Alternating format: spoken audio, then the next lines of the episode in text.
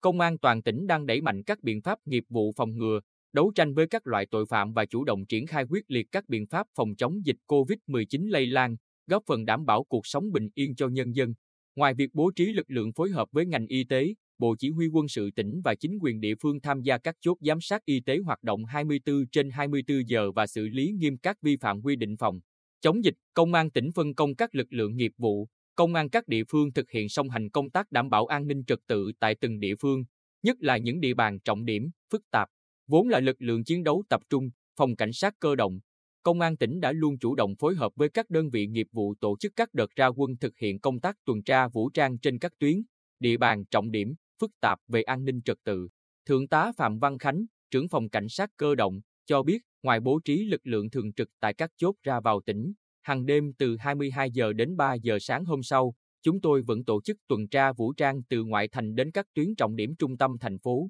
Qua đó, đã có nhiều vụ việc đối tượng chuẩn bị thực hiện hành vi vi phạm pháp luật như tụ tập, mang theo hung khí để đánh nhau, trộm cắp đã kịp thời ngăn chặn, truy bắt. Cùng đó, dự lường các hoạt động của tội phạm ma túy, công tác đấu tranh, trấn áp tội phạm này cũng được lực lượng nghiệp vụ và công an các địa phương chú trọng. Qua đó, các hành vi mua bán, tàn trữ, tổ chức, chứa chấp sử dụng trái phép chất ma túy đã được bắt gọn. Cụ thể, từ tháng 6 đến nay, công an các cấp đã phát hiện, khởi tố 21 vụ với 61 bị can và xử lý vi phạm hành chính 89 trường hợp. Thượng tá Lê Việt Cường, Phó trưởng phòng Cảnh sát điều tra tội phạm về ma túy, Công an tỉnh, khẳng định nhiều đối tượng cho rằng lực lượng công an tập trung phòng, chống dịch sẽ lơ là công tác đấu tranh với các loại tội phạm khác, nhưng thực tế không phải vậy. Chúng tôi luôn tăng cường và triệt để điều tra, ngăn chặn tội phạm ma túy nhằm góp phần ổn định tình hình an ninh trật tự địa bàn. Từ sự chủ động của các lực lượng công an trong nắm tình hình, sử dụng đồng bộ các biện pháp nghiệp vụ đấu tranh,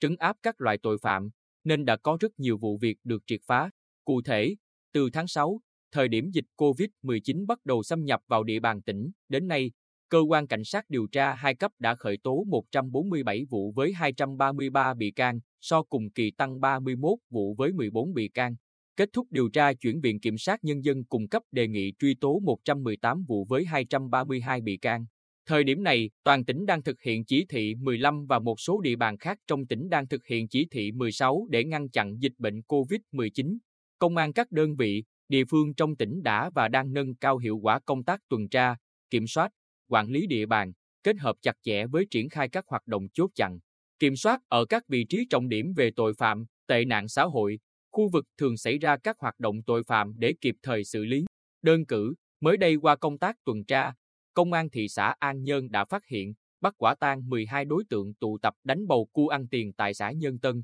hay như việc liên tiếp phát hiện bắt quả tang hàng chục thanh thiếu niên từ nhiều địa bàn trong và ngoài tỉnh tụ tập sử dụng ma túy trái phép tại các khách sạn, khu nghỉ dưỡng trên địa bàn tỉnh. Nhiều vụ chuẩn bị hỗn chiến bằng hung khí đã nhanh chóng được ngăn chặn, tránh hậu quả đau lòng. Bên cạnh đó, Công an tỉnh cũng yêu cầu lãnh đạo công an các đơn vị, địa phương theo dõi, quản lý, nắm chắc danh sách người nhập cảnh trái phép, lưu trú, cư trú tại tỉnh cũng như số người đến, về từ vùng dịch hoặc có liên quan tới người đến từ vùng dịch để tuyên truyền, vận động cách ly và thực hiện nghiêm các khuyến cáo của Bộ Y tế. Đại tá Huỳnh Bảo Nguyên, Phó Giám đốc Công an tỉnh, cho biết trong bối cảnh dịch bệnh COVID-19 phức tạp và khó lường như hiện nay, lãnh đạo Công an tỉnh đã và đang chỉ đạo lực lượng công an các cấp luôn trong tinh thần trách nhiệm cao nhất, quyết liệt nhất để cùng với cả hệ thống chính trị ngăn chặn dịch bệnh hiệu quả. Bên cạnh đó, chúng tôi cũng chỉ đạo các đội nghiệp vụ, công an các cấp tiếp tục chủ động các phương án đấu tranh phòng, chống tội phạm, nhất là các loại tội phạm công nghệ cao,